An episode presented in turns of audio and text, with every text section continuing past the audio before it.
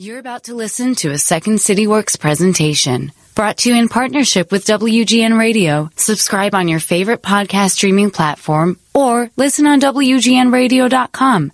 And be sure to share. The Second City is back open for live shows, classes, and customized corporate workshops and events. But we also have all those things available in virtual formats. For more information, go to secondcity.com.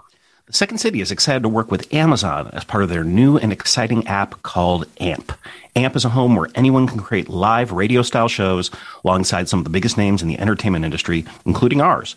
Join the Second City live every Thursday at 5 p.m. Central Time for our show, Second City Public Radio. SCPR is an interactive weekly lampoon of all things public radio. Each week, our host and an ever expanding panel of Second City characters open up the lines to listeners from around the U.S. to ask questions and offer us opinions on a slew of wide reaching subjects. Download the app and don't forget to tune in.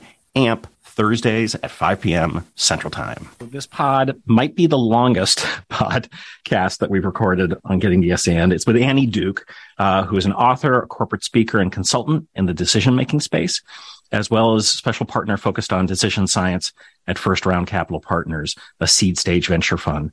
She wrote the national bestseller Thinking in Bets. Uh, as a former professional poker player, she has won more than $4 million in tournament poker, but she's got a awesome new book. It is called Quit The Power of Knowing When to Walk Away. Enjoy the pod. Second City is a world famous comedy theater, and it got so famous because it has produced generation after generation of comedy superstars. That didn't happen by magic. Second City's improvisational pedagogy fuels great performance, and the same practices that made stars of everyone from Bill Murray to Tina Fey can be applied for success offstage, at work, at home, and in the world.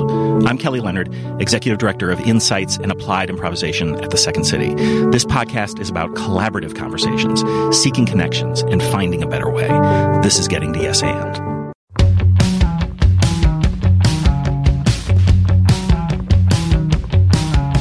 Days can't be counted by the money spent. Today was just another letter left unsaid. Days can't be counted by the time till rent. Tomorrow's just another like the one that comes next. The corner of the highway that leads to the job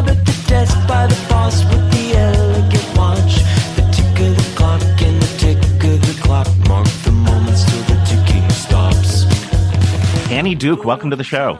Well, thank you for having me.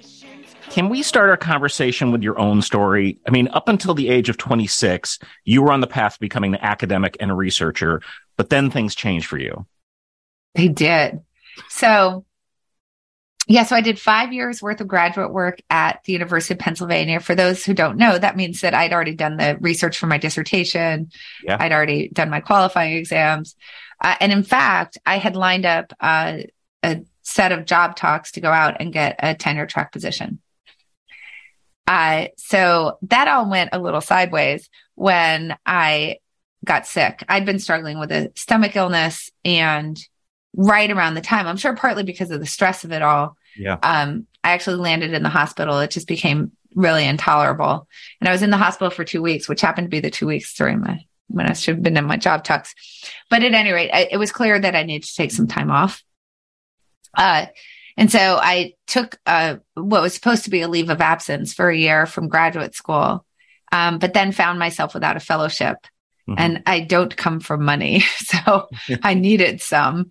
Mhm. Um, and that's when I started playing poker. Uh, just uh, kind of in order to make ends meet. Um, it seemed like a, uh, you know, it, it sort of fit my needs at the time because I, I didn't feel well every single day. So, you know, I couldn't really do a nine to five. I didn't want to start a new career. I was planning to go back to academics, but just to set the stage for people, um, I think nowadays people are like, "Oh, you went and played poker," and it doesn't seem that weird. Yeah. But uh, this was in the '90s. I'm dating myself now. People know how old I am. Um, this was in the 90s when poker was not on television and Yeah. there was no internet poker. Uh, so people weren't familiar. Like they not only weren't watching poker on television, but they didn't know it was a legitimate way to make money. I mean, in their mind, it would be like you announcing, like, I've become a professional craps player, which would right. you can't do because craps is a losing proposition. Um, or at the time, really like you might as well have been saying like I'm dealing drugs. Yeah, I mean, it, it was people really just thought it was strange. So then the question is like, how did I start playing poker? Because you know, I was just I was just a woman in graduate school at the time, and it was that my brother uh, he had already been playing poker professionally for about a decade um, mm. before this happened. And in fact, during graduate school, he would fly me out to Las Vegas once a year during the World Series of Poker for a vacation because gosh knows I could not afford one. Yeah. Um, and so I was like, I knew some people who played poker and I sort of were familiar with this world. And so when I found myself in this situation, kind of just desperately needing uh, cash, he was the one who said, you know, well, why don't you try just playing poker in the meantime? Um, you know, obviously gave me some tips. I'd watched him play quite a bit. Yeah. And, you know, the the rest is history. I mean, I didn't go back to graduate school. Well, actually, wait, I can't say that anymore. I did go uh-huh. back to graduate school last month. Okay. Uh-huh. So, so, so you played poker for what, like uh, almost twenty years, right? Eighteen years, yeah. Eighteen years, and you made some money. Oh, I made a lot of money. Yeah. I mean, really, a lot of money. Well, I mean, I, I, I you know, I, I won a bunch of stuff. So, uh, I I won. I have a World Series of Poker bracelet. I won the Tournament of Champions. I was. I'm the only woman to have won the NBC National Heads Up Championship. Um, mm. Played a lot of cash games. It was. I supported my family. My my uh, husband, who's now ex, not because of this though.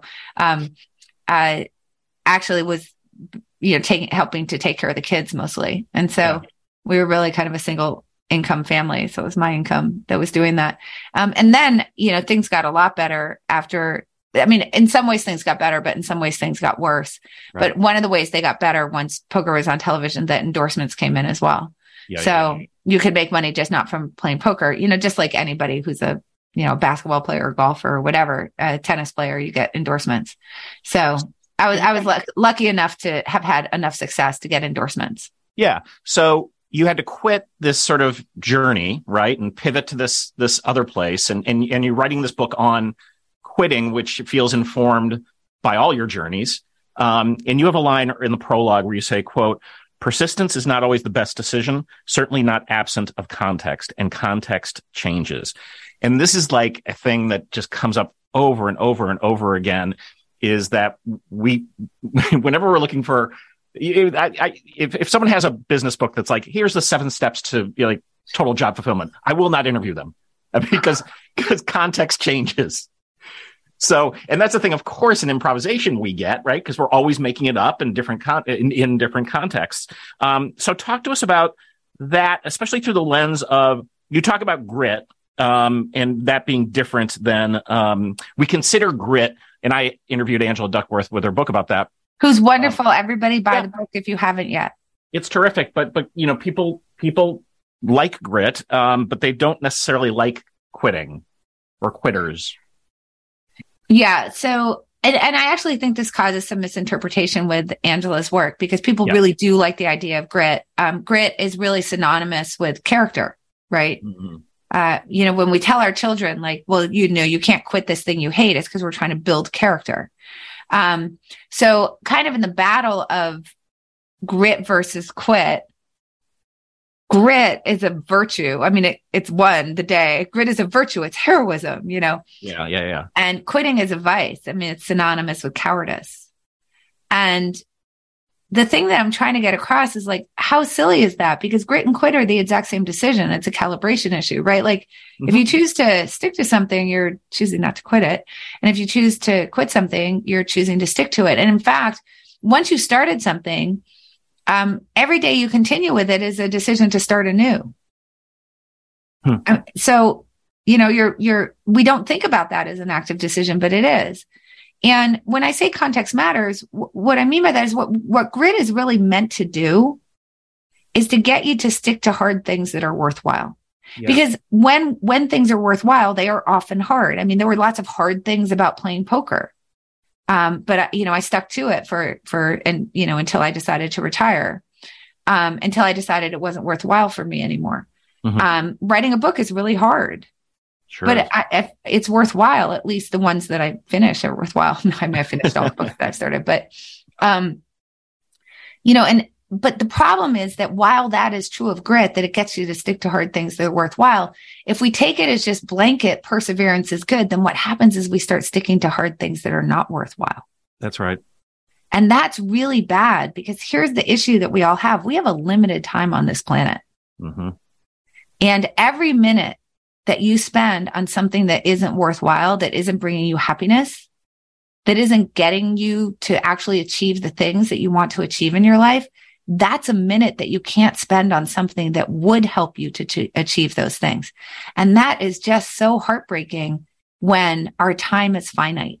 Um, so I love your previous work. Um, and so then when I saw that you were writing a book on, on quitting, I got really excited because when I look back and I feel good about my life and my career and, and all that, it's defined by three specific quits.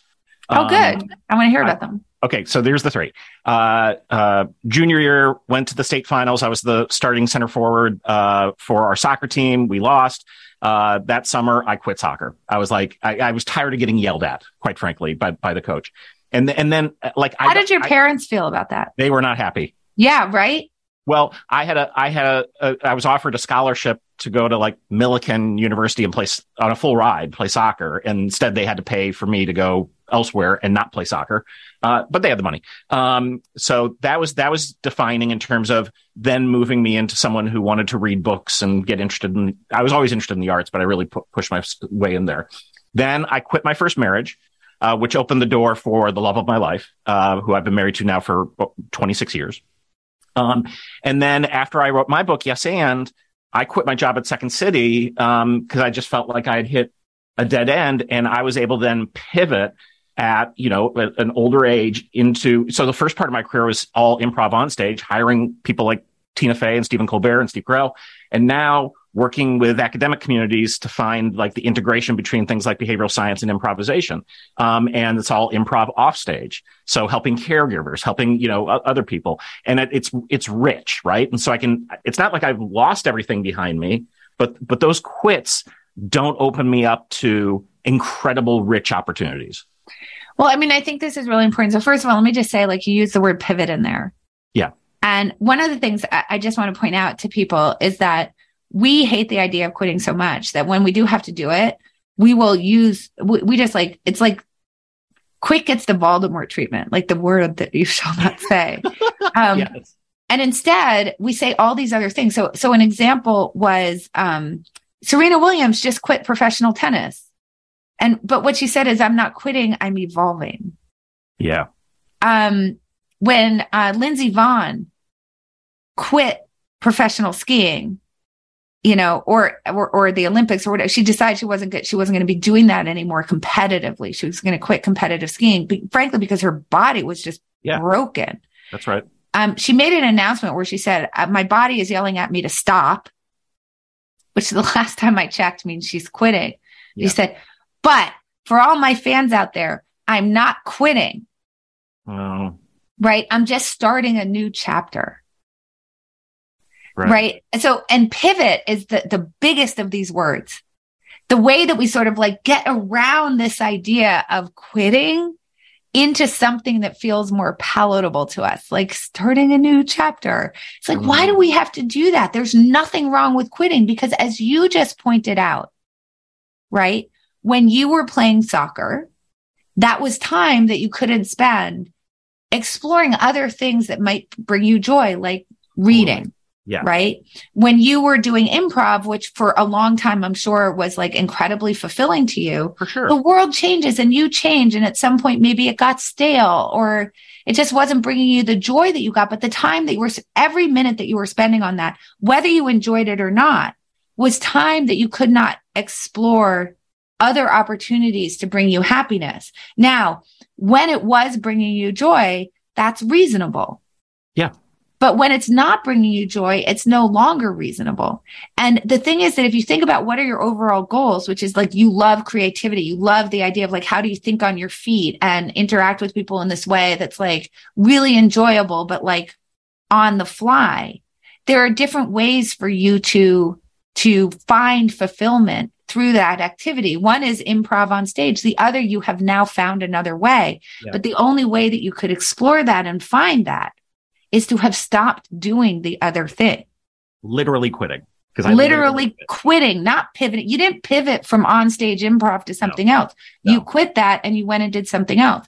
And for me, you know, I, I mean, people say to me, look, it, and I'm sure people say this too. It seems like you took a lot of left turns, right? Like I was a graduate student, then I played poker, then I started giving talks mm-hmm. in, um, you know, I started giving talks in the space where uh, I was thinking about like how does poker inform decision making under uncertainty? And that becomes thinking in bets which you know has yes and in it. Yep yep. Okay. So um and that becomes thinking in bets. And then i quit poker because i really wanted to focus on writing a book that was really informed by my speaking which i did and i wrote thinking and bets then i wrote a few other books i have a consulting work where i'm thinking you know i'm using sort of similar very similar to you these things that i did before yep. applied to this um uh, you know, and now I'm back at graduate school, but people will say, Oh, it seems like you sort of went all over the place. But like you, I'm sure that's not true. It's, no. I'm really obsessed with the topic of decision making under uncertainty. How is it that we as human beings deal with the fact that when we make decisions, when we choose to start something, we know almost nothing. It's all, you know, forecasting of the future and there's going to be luck involved. So you can see why, like, I was attracted to poker. You can't see anybody's cards. You don't know the cards that are going to come. It's like you're finding out new information after the fact all the time, and you sort of have to deal in that environment. But that's what I was studying in graduate school. That's what I do in my consulting work. That's what it's just different ways to find an expression of this thing that I really, really love to think about. Even in my writing, that's what I write about. So it looks really weird, but it required quitting a lot of things to go, to go explore it in a new way, which keeps me excited about the topic. Yeah. I mean, like, had I not quit, I wouldn't have found myself at the Center for Decision Research at the Booth School of Business creating. We did a four year program there. We had a weekly lab working with scientists creating bespoke improv exercises that showed people. I mean, yes, and is a perfect example. It's behavioral economics telling us that people, their default position is to do nothing or say no. Yes, and is literally a nudge not to do yeah. that. Right. You know, but th- then we were able to get deeper into, into the stuff as, as we know we're not rational players. And, and then it's interesting because I don't know if you know how Second City basically all the art form started, but it was a social worker in the 20s and 30s working with immigrant children. And she created, oh, I did not know that. Yeah, she created these. Oh, that's amazing. Yeah, to, to have a lot of them didn't have the uh, same language. So a lot of the early games were in gibberish or silence, and then the kids would come together and you know play and empathize and communicate. And then her son Paul Sills was studying at the University of Chicago, taught the games to his friends, and they opened the first improvisational theater in the country, the Compass Players, in '57. Second City starts in '59. So it's it's almost like a go back, right? Like yeah, that's was, so incredible. What was in the water? Um, all right, I have so many notes. I'm gonna. I don't want to not talk about this because there's there's a a metaphor. I, I don't know. If it's a metaphor. There's there's a thing in your book that I've been obsessively thinking about and sharing with people. Okay. And it comes from your conversation with Astro Teller um, around monkeys and pedestals. Oh, yay. This is the this is the I've done, can I just say I've, I've done a bunch of podcasts and very few people have asked me about monkeys and pedestals, which is how not just because well because th- so I, I, know why. why? Uh, I mean I think I know why because uh you have a limited amount of time to talk and they're very interested in this idea of uh, really just want to talk about grit versus quit and and yeah. really trying to understand why we're so bad at it and you know that we generally get to the decision too late and whatnot and so once you get to monkeys and pedestals you're getting down to like this mental model that's helping you to sort of solve the problem in advance but it's a little bit beyond what you normally get to and like okay. a shorter conversation. So you have made me very excited Good. that we're going to get to talk about monkeys and pedestals, which is like my favorite thing. Me too. So, so, so you, you have, so uh, probably you make, might want to inform our, who Astro Teller is and then. Yeah. So let me set the stage in two ways. Okay. Way number one, before I say who Astro Teller is, is this, that, um, there is a bunch of cognitive debris that we bring into decisions with us about quitting. And a lot of that debris has to do with like the time and energy that we've already put into something that if we feel like we quit it, we'll have wasted that time. You may have felt that a little bit when you were thinking about quitting improv. Mm-hmm. Um, which is like, well, I've put all my time into building this career and so on and so forth. And if I leave, what does it mean? Um, not just for the time and energy that you put into something, but maybe also you're abandoning part of your identity right? Sure. Which is like, that's super hard to do. Mm-hmm. I'm sure mm-hmm. you're endowed to the work that you created and you don't want to let go of that. Um, and so what you can think about is this, is that every minute that you spend doing something that's no longer worthwhile, you're actually accumulating more of that debris. Mm-hmm. Right. Like you're, you're spending more resources on the thing that you're still sticking to. More of your identity is getting wrapped into it. You're creating more things that you own, which then now when you go to make the next decision about whether you should leave makes it harder. Yeah. So we get this kind of like snowballing effect. So that's really hard.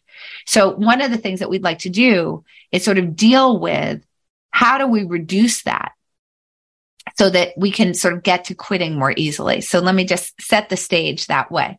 Okay, yep. so this brings us to Astro Teller, um, whose real name is Eric Teller, but um, he got nicknamed Astro because of his haircut.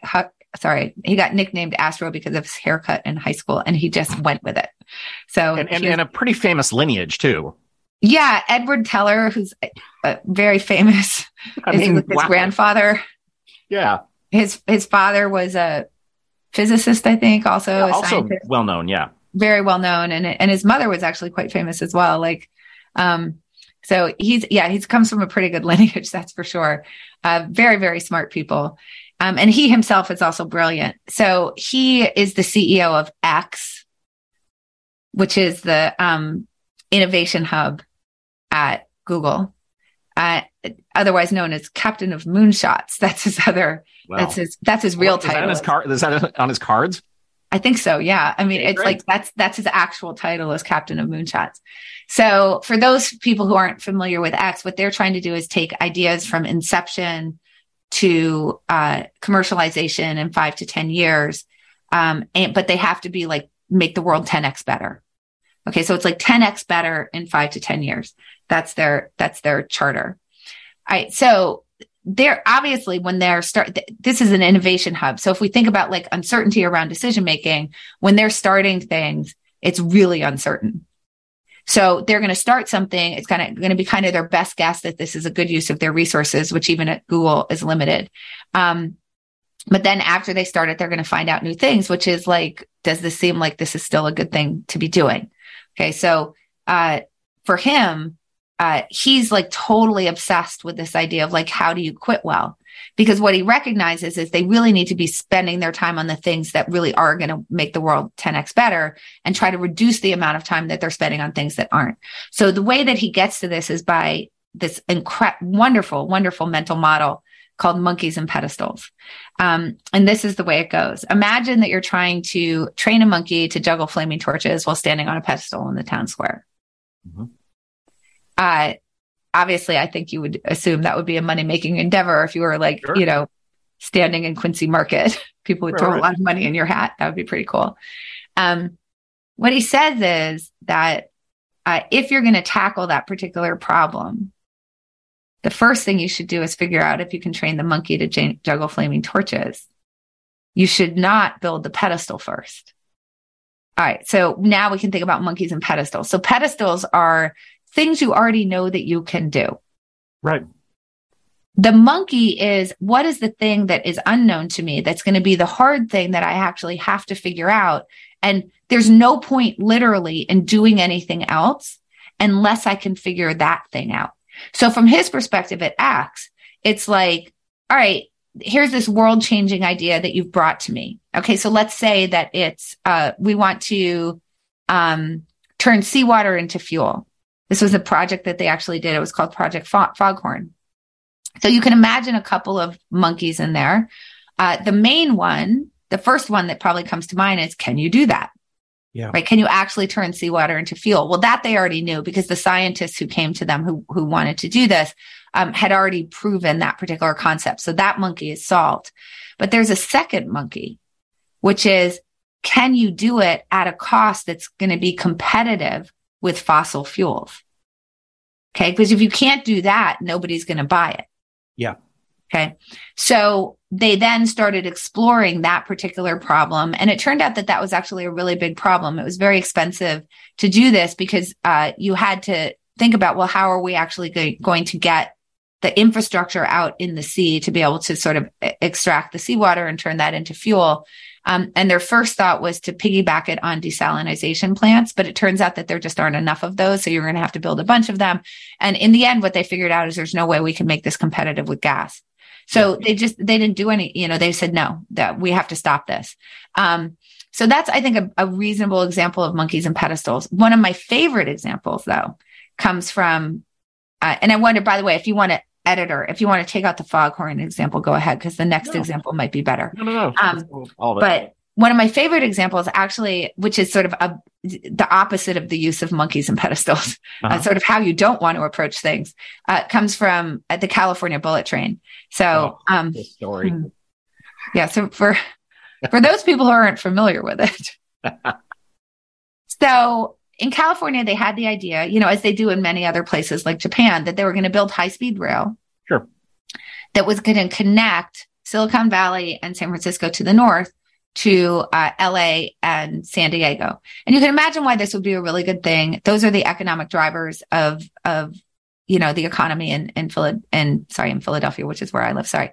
They are the economic drivers of the state.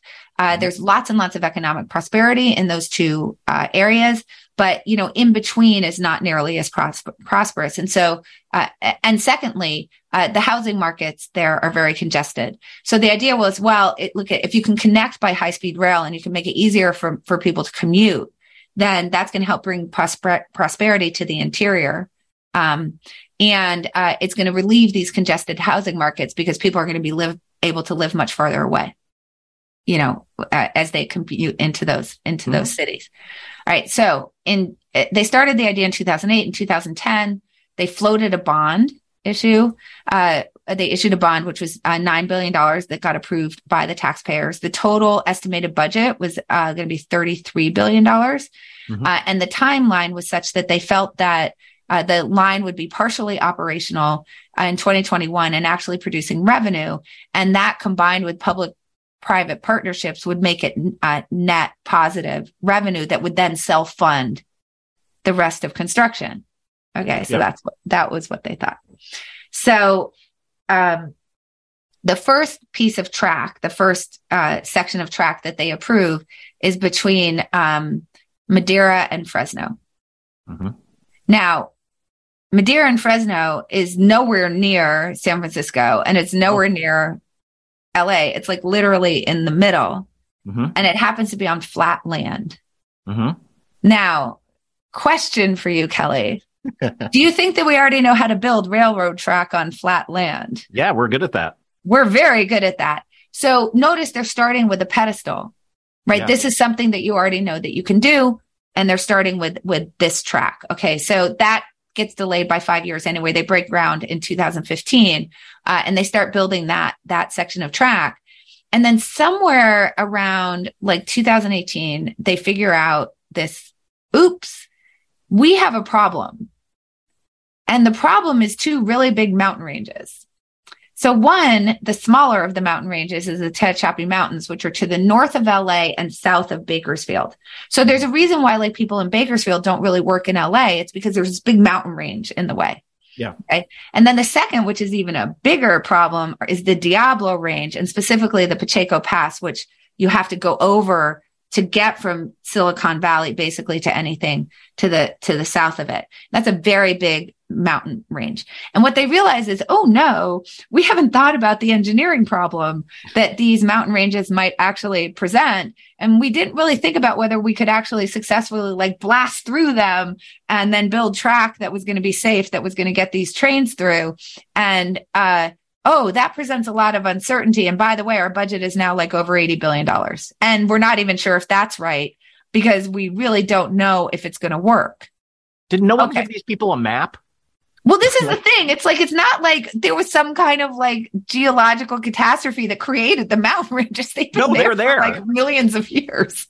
So, Oh, so, but they didn't think about it. They weren't like, oh, what about the mountains? So, so now this is this is where the it story really gets worse. nuts. Yeah. So they figure out, oh my gosh, these mountain ranges may be a problem, and uh, so it goes to Gav, Gavin Newsom, the Oh, governor. This makes me sad. This makes me sad. Handsome Gavin Newsom. Yes, handsome Gavin Newsom. And they say, okay, like, what do you want to do here? and um, that seems like it'd be a really good time to say either, like, maybe we shouldn't build this at all, or uh, maybe we should solve this mountain problem over here before we build any more track That's right. on flat land, which is Right. silly. But instead, what they do is they say, okay, yeah, these mountains are a problem. So what we're going to do is we're going to build track between Bakersfield and Merced, again, to the north of the Tehachapi Mountain. Like it's again on flat land. And then after that, we're going to build track between San Francisco and Silicon Valley, which is to the north of the Diablo range. Right. right so it's like we'll build more flat track and more flat track. And meanwhile, they haven't solved for the monkeys. As of today, no part of the line is operational. And the budget has exploded to $105 billion at this point. So now imagine that doesn't include that doesn't include blasting through mountain. they're sort of trying to account from it for it. So that's part of the reason why it's gone to $105 billion, but they don't really know. Yeah, that's, That's, the problem. They say it's it's very uncertain.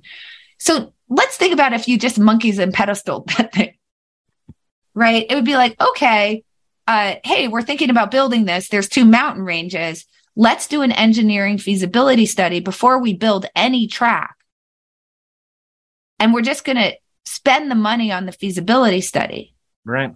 Before we build any track and figure out so that we can figure out whether this is actually worth pursuing because any track that we build anywhere else is a pedestal.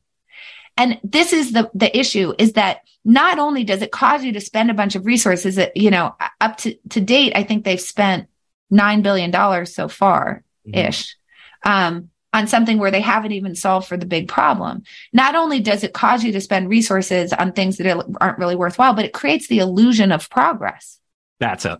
right? That's Which it. is a really big problem, That's right? So they're like, but look at all the progress that we've made. But in reality, they've made zero progress because they already knew that they could build that stuff. So where Astro Teller's insight is so great is like tackle the hard thing first so that you even understand whether it's worthwhile to do anything else. Beware of false progress, right? And then here's a third thing. Be careful because when you come up against a monkey that's really hard to solve, you're going to turn to pedestal building rather than quit, which is exactly what you can see that California did when they finally butted up against those mountains and said, Ooh, this is really hard. Did they abandon and quit? No. They just built more, they turned to more pedestals so that because you'd rather do that than walk away.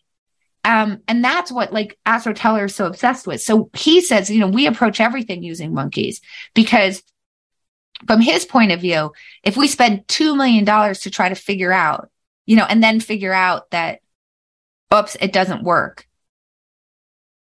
But if we hadn't done that, we would have spent $9 billion. Yeah. It's not that we wasted $2 billion, it's that we saved ourselves $7 billion. So he's just trying to get there quicker in order to make sure that he can free his resources up to get somewhere, you know, that he really wants to go. And I think one of the things that I love about X is that the name X is actually a monkeys and pedestals exercise because when they were starting the innovation hub, unlike a lot of people who spend a whole lot of time on their logo and their name and their business card, they were like, we'll just call it X for now as a placeholder because the name isn't important Hmm. because it's a pedestal. Yeah. Right. And, and so, and then they, the, X, just kind of stuck, which like I, I so totally love that X is actually, X came out of the fact that recognizing the name as the pedestal. But here, here's the thing. And I'm sure that you see this in the groups that you work with. Like this is the opposite of the way that most people approach projects. Cause what does everybody say when they start a project? Well, what's the low hanging fruit? We should tackle that. fruit. Yep. Right. And it's like, uh, okay, but the low hanging fruit by definition is pedestals because you already know you can do it. I mean, track between Bakersfield and Mer- Merced is low hanging fruit.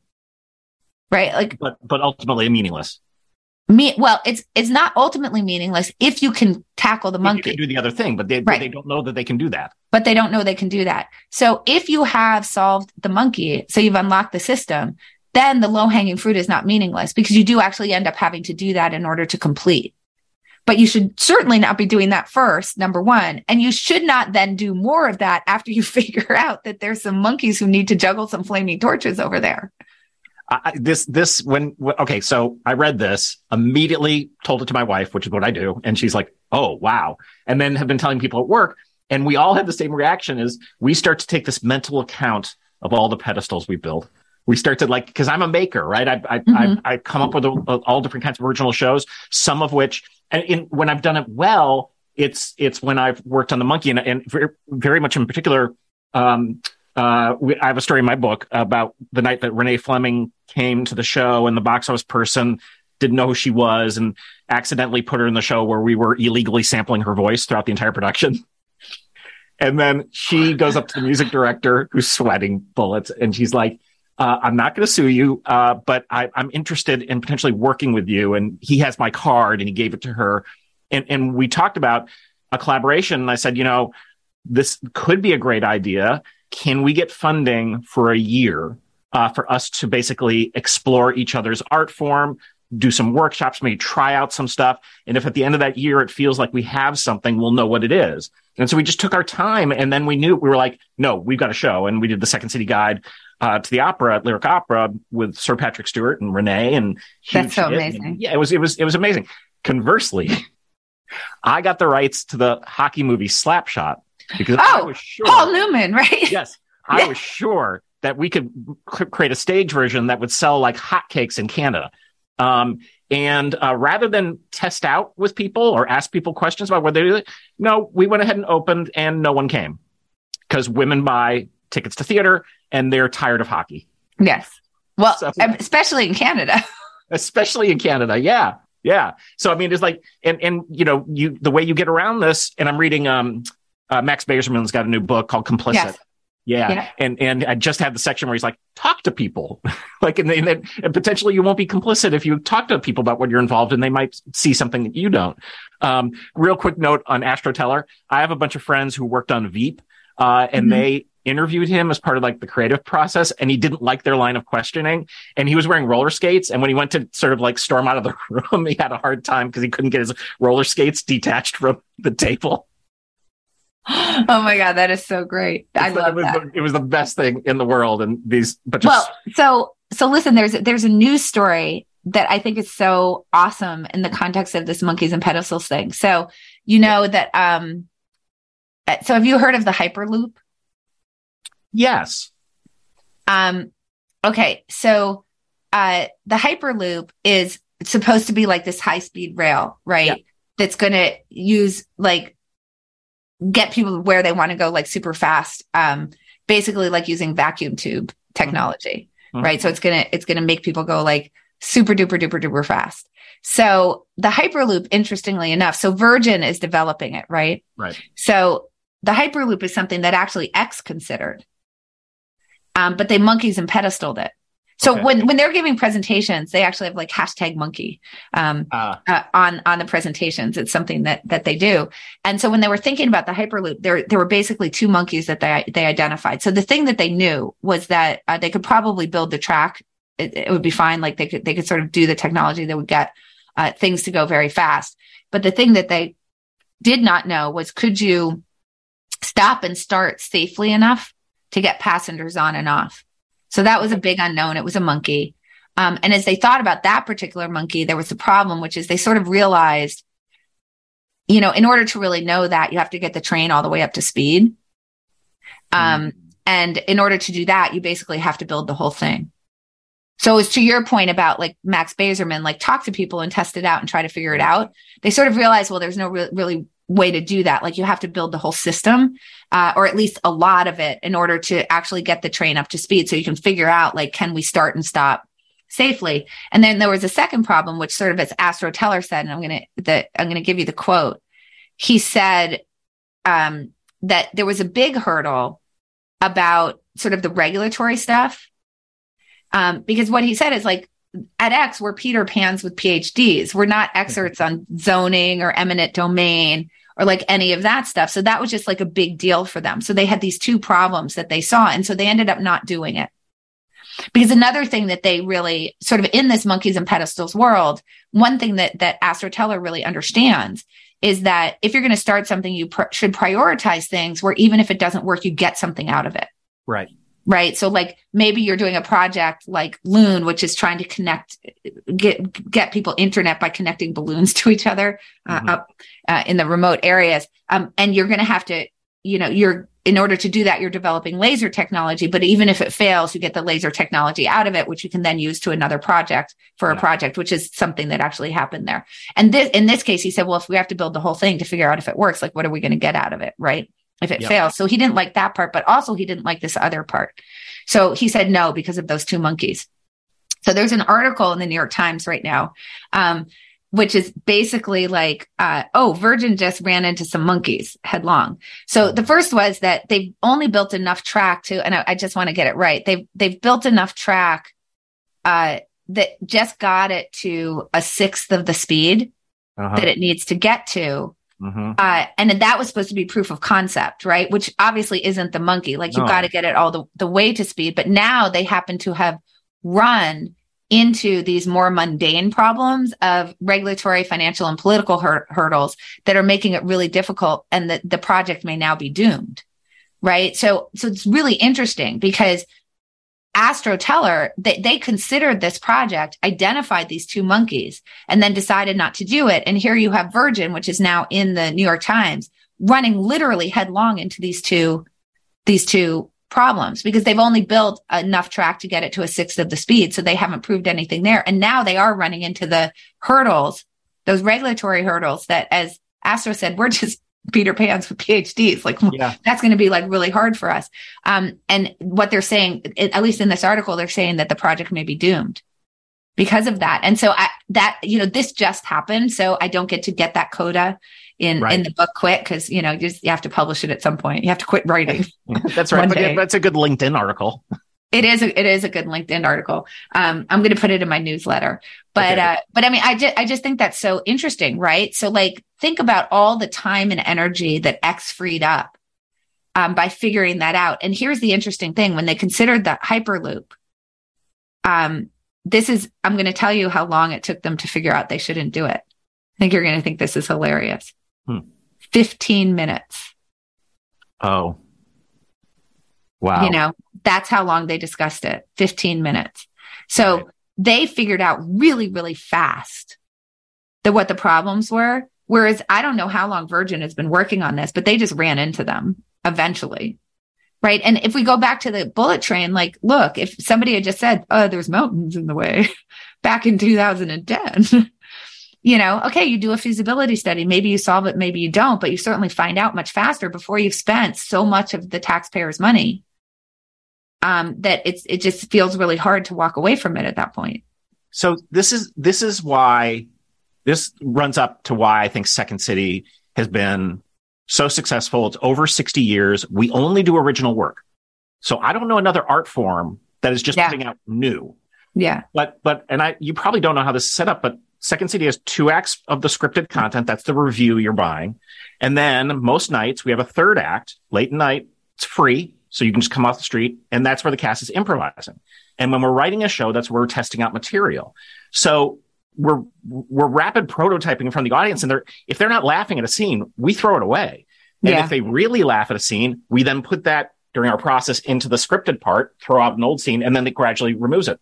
And I, I, produ- I sort of made my name here in 1995, producing a show called Pinata Full of Bees, which sort of broke the form. Uh, the famous film director Adam McKay, who also produced Succession, was in the cast, and Rachel Dratch.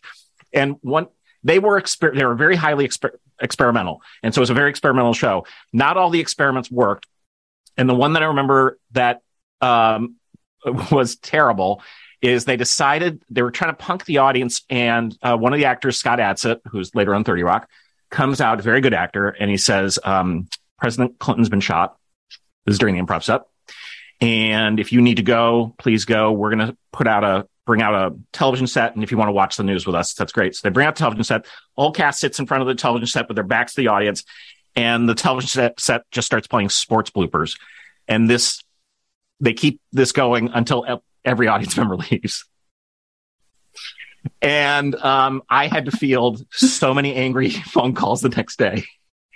However, now so so that that's like end up- so. Can I just say that's very like War of the Worlds? oh it's terrible and and it's it's it's uh, unfair unethical i think to the audience however it did inspire the opener of the show where we planted Jon Glaser one of the actors uh, as a potential volunteer um, and so everyone thought he was a volunteer because he was sitting before the show and they saw him drinking or whatever and he comes on stage and then they do this mock fight so we it like opened the door for the oh we want to play with this reality of audience and the and the rest of the show did that as well and we wouldn't have got there without this This complete failure. failure. but it wasn't a failure. No, and it was a tiny bet. Yeah. You know, just a tiny bet. And, and Yeah. look, I, you know, I gave some people free tickets to come back and, and, and, you know, that, that worked. Um, all right. There's so much we could talk about, and I know we're running up on our time, but, um, when I had no idea, and I wonder if you just discovered this during your research, uh, about Sears and the very, You're asking me about all the things nobody asked me about. I'm so excited. All right. Well, okay. So, you know, so many business books have the Sears failure story, um, but none Right. of them, none of them talk about the iceberg that was underneath. Right. Okay. Okay. Oh my gosh, I'm so excited. All right. So this has to do with like, you know, look, what's the whole point of quitting things, right? It's quit the stuff that isn't working so that you can spend your time on stuff that is. Your story just now about like the Clinton fiasco. Um, oh, and when I say that, it could be so many things. It could be Um, so many. But things. your your Clinton fiasco. Um, um, uh, so so uh, you're the, the the thing about that is that you tried it, it didn't work, but then that allowed you to sort of see some other things and free you up. So so it's not like you were like that didn't work, but I was right and it's a great piece and we just need to tweak it. Which is what a lot of people do in the face of that, right? I mean, I think that people in improv probably have a, a different mindset that's a little bit more flexible, but that's what a lot of people do. Oh, if we just change it a little bit, if we just do this, if we, whatever, you know, if we make it more obvious that he hasn't died right away, I don't, but they would continue. Instead, you just went, oops, that didn't work, but I am trying to, like, there's a goal that I'm trying to get to. Let me try to get there a different way. Um, it's such a good example, right? And it's a, how a lot of comedy is born, right? Like Mhm. it, Richard Pryor famously would just go in and like say stuff, Yeah. and the audience would literally be booing him. But like 30 days later, car. he would, yeah. Yeah. 30 days later, he'd have an album. So he'd go, Oh, that was kind of funny. And he'd keep that, but the, uh, everything else he'd throw out. So this is the goal of quitting. Try stuff, find out the stuff that's working, stick with that, find out the stuff that isn't working, quit that so that you can spend more time on the stuff that is working. Okay. So this is going to bring us to Sears. Mhm. So I'm sure you Sears retail company, right? They have stores. You go in, you buy stuff, uh, kind of like all purpose. You can get a hammer or uh, some high heels. Um, The famous catalog Or- for many years. Right, exactly. Uh, you can buy a carburetor. Um, so it started in the late 1800s. As you said, as the Book of Bargains, actually, um, it was like 512 pages long, a catalog. And it was right as the, the mail service was starting to really get going. And the idea was to be able to bring things to people in rural areas that they could not get uh, because they did not live in cities. So, you know, if you lived in a rural area, it was like hard to get a bike, for example, but you could order a bike on, uh, on Sears. I think at some point you could, I think there was some point at which you could actually like order a house Oh, wow. in the Sears catalog. I think, I mean, you could really get anything Yeah. um, there. So, so that was a very booming business. And when it IPO'd uh, in the 1920s, um, Sears, I himself, I, I think, was worth like 26 million dollars or something. Which, like, in the, that was a lot of money in the 1920s. It was a lot of money today, uh, but was a lot of money in the 1920s. Um, so this was like this was a huge, huge, huge IPO. Um, it was worth tons. Um, so we we know that, and then and then what happened was that uh, as people started to get cars, um, their business started to falter a little bit. Their catalog business started to do worse because people were more mobile and they could sort of drive places. And so then they they said, okay, we're not just going to have the catalog; we're going to build physical locations. We'll have physical stores that people are going to drive to. Um, that that could you know worked out really well. Um, by the 1950s, they represented 1% of GDP, GNP rather, of this America, of America, 1% of the gross national product. So this was like a big store, like everybody shopped there. But then what happens is as we start to sort of roll into the 70s, they start to experience some challenges in their business, mainly from uh, both sides, from from the side of like discount retailers like the Walmarts and the Kmarts and eventually the Targets, which are kind of crowding them out at the bottom. But then also from high end retailers like Neiman Marcus and, and so on and so forth that are kind of crowding them out at the top. And they're, they're just like, they're having trouble sort of finding their place at that point in the retail market. Um, obviously they're not kind of as scrappy as like a Kmart. Um, you know, they've got more administration and things like that. And they, they, they end up sort of not being able to compete. And by the 90s, they're no longer the number one retailer. And from there, the story is incredibly well known. Um, they merged at some point, uh, I think in the 2000s or something, with Kmart, which was called by one magazine a, a double suicide. Oh, I think no. because, well, because both of them were doing really badly, right? Yeah. Like it was like at that point, Walmart and Target had sort of won the day, and it was just sort of like, so that's why they called it a double suicide. Um, anyway, it ends up going, it ends up going bankrupt. Okay. So that's the story that we all know about Sears. It's what you read in business books and so on and so forth. But I'm going to tell you a little bit of a different story about Sears, which has to do with your improv thing.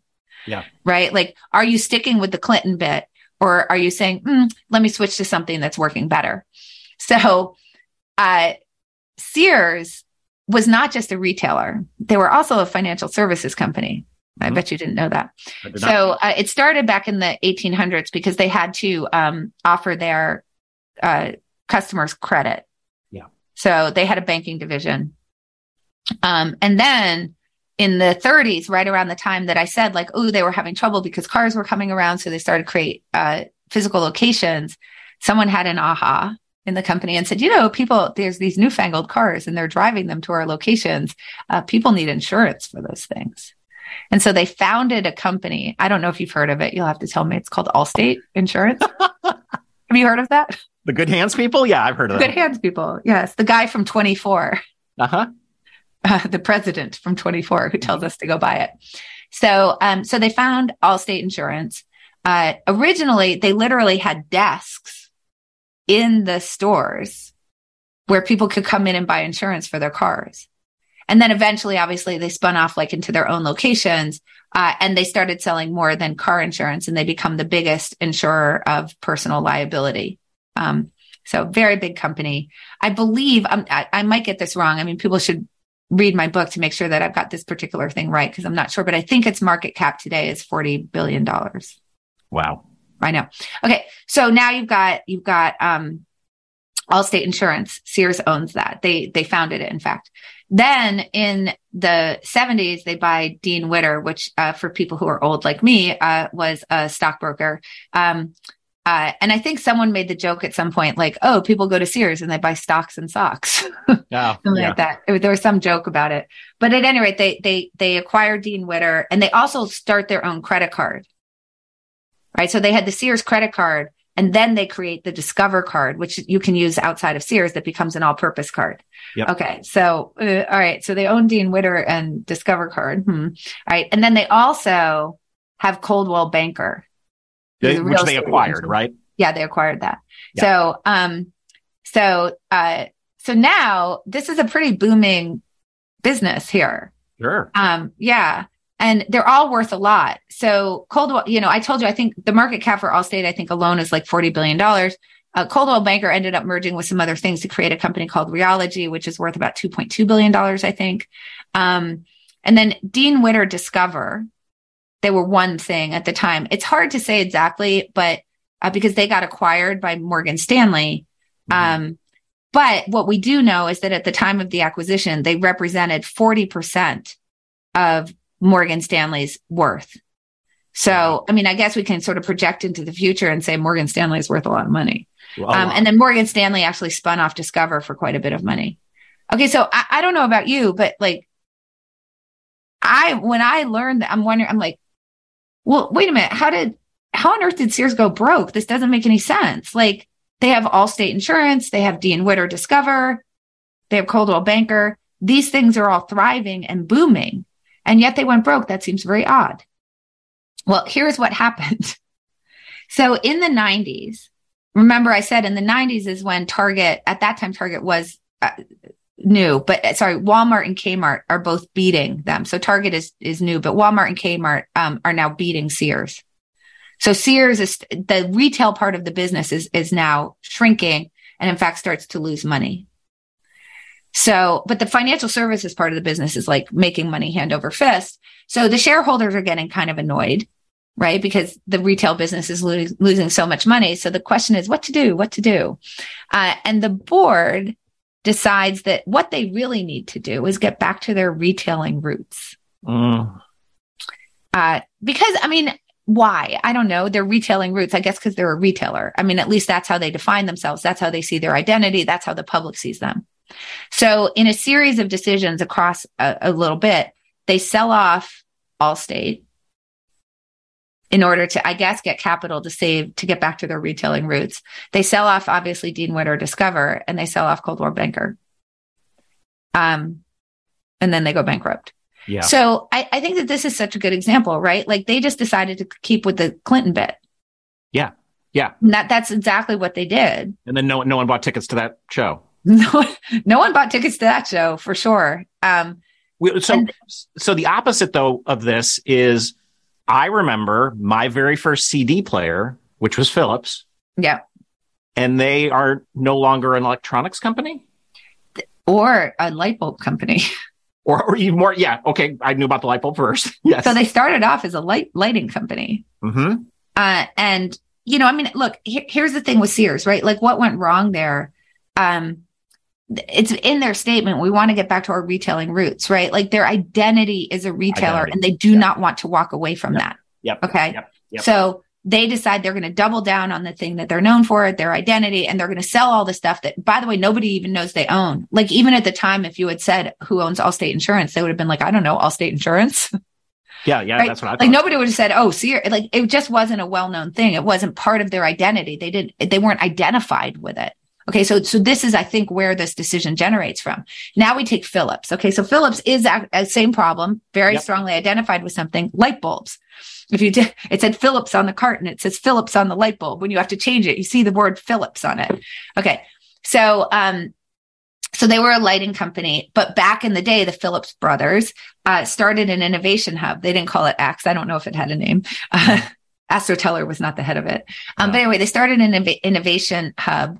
Um, and uh, one of the first innovations was uh, in the health space because it was it was creating uh, X-ray tubes, which Yeah. is obviously you know health, lighting adjacent. yeah, sure, sure. Right. So it's kind of in their space. Um, so they they basically create X-ray X-ray technology, X-ray tu- X-ray tubes, and uh, so one of the things that they're innovating on is kind of healthcare technology. Also, out of that, you know, comes the electronics business where there's Philips TVs, uh, you know, again Philips CD players, so on and so forth. Um, and then just recently, actually, uh, since in the 2000s, um, they basically sold off all of those other businesses to concentrate on the healthcare business. So Yep. they were in a situation where I think the healthcare business at the time that they made this decision represented about 40% of their revenue, but it was clearly the place that was growing. No, no, no, no. That's that's the future. Yeah, Yeah, that was absolutely the future.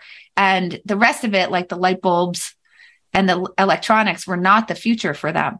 Uh, and they could see that those revenues were declining while the healthcare technology uh, was really good. So they essentially did the same thing as Sears, but in the right way, which is they spun off the lighting business. So you could, Philips Lighting still exists. They just don't own it. They spun it off. yeah. Um, they spun that off in a in a you know in a um, in an IPO uh, themselves, and then um, they also spun off the electronics business. So they just got rid of both of those things, and now Philips actually is a healthcare technology business.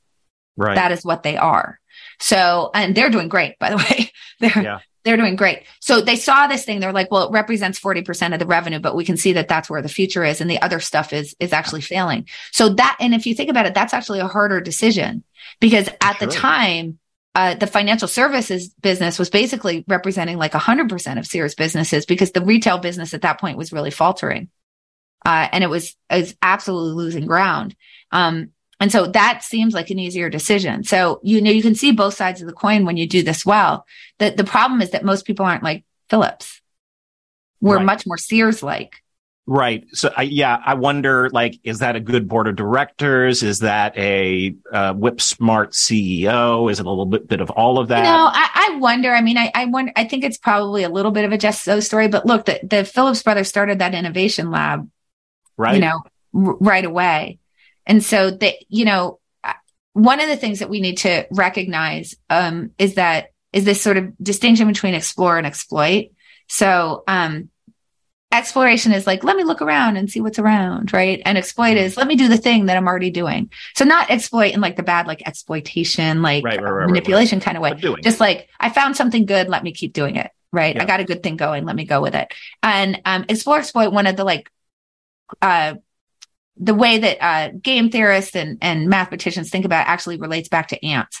So um, weird, mm-hmm. I know. But when you see ants come into a new territory, they're the forager ants are kind of scattered around, sort of exploring and looking around. And then one of the forager ants will find some food, like a piece of watermelon or something, um, will bring the food back to the colony. And on the way back, they lay down a pheromone trail. And then another ant will pick up that pheromone trail. They'll go, if there's still food there, they'll, they'll get the food. And then when they come back, they lay a pheromone trail down on top of that. And you can see that pheromone trail get strengthened until we sort of get that classic, like the ants go marching one by one, right? Hurrah, mm-hmm. hurrah. Um, so we think of those ants, uh, marching in a line. So that would be exploitation, right? You found a good food source and you're, you got a good thing going. Like, let's keep with it. But when you actually look at the colony, when you look at the behavior of the colony, what you'll see is that about 10 to 15% of the forager ants just haven't seemed to got, have gotten with the program. So here you have like 85% of them are marching in a line toward this great food source, but 15% of them seem to be malingering. Right. like they're wandering around, like, I don't know, whatever. Uh, and it's like the ant anarchists. Mm-hmm. So, so the question is like, what's going on? Like, are, did, did, they, have they lost their sense of smell? I don't know what's going on. Um, and it turns out that no, they have not done that. This is actually sort of programmed into the colony that they continue exploring for other food sources.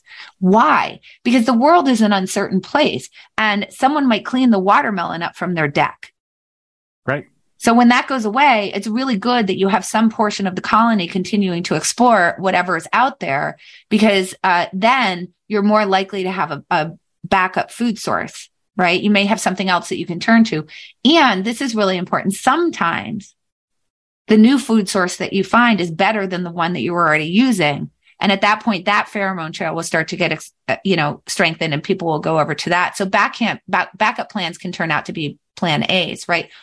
But so this idea of explore, exploit, we need to bring into sort of the way that humans think about the world, which is once we start something, we sort of become single-mindedly focused on the thing that we're doing. We can't, we don't, we actually stop exploring. We don't look around for other things to do. And so that makes it really hard for us to switch if we don't even know those things exist. Separate and apart from the stuff that has to do with like our identity, which keeps us on the path like Sears, where we don't want to abandon who we are. So if you take somebody, something like Philips, what may happen is because they had this innovation hub, that you can think about as the 15% of the ants who are going around and exploring, mm-hmm. right? And so they had that exploratory mindset. They were like, okay, we're a colony of ants and we're a lighting business, but we're going to set aside some of our resources specifically to start seeing what else is out there and developing and like creating backup plans and other technologies. And in doing so, that may just have been the mindset of the company that allowed them to be a little bit more ant like in their behavior. Yeah. No, no. I mean, this is, I mean, the parallels, of course, to the world of improvisation, which, you know, t- teaches you to be a di- divergent thinker. You're constantly making up new realities with other people. You're doing it in front of audiences. And I think if, if there is a, you know, it's not like we have the same casting director for 60 plus years, yet we keep spitting out the stars. And, and at a certain point, everyone's going to realize it's like, it's it's not because of like some magic in the water. It's because they're all trained to be right. incredibly system one, system two, back and forth, back and forth, and and and it's such a pro social thing too. So it like oh, it makes you good at working with others, and people like to be seen, and you're doing that right, and it checks off all, all, these these boxes. All right, I have kept you for so long. Um, we always end the podcast. No, it's okay. I told you, I, I, warned you in advance that I'm very long winded. and it was, and it was fine because we got in the good stories. Okay. We always end the podcast asking our guests for a yes and story. Um, do you have one for us or do you have a, um, a different spin on the yes and story? Yeah. You know, okay. So,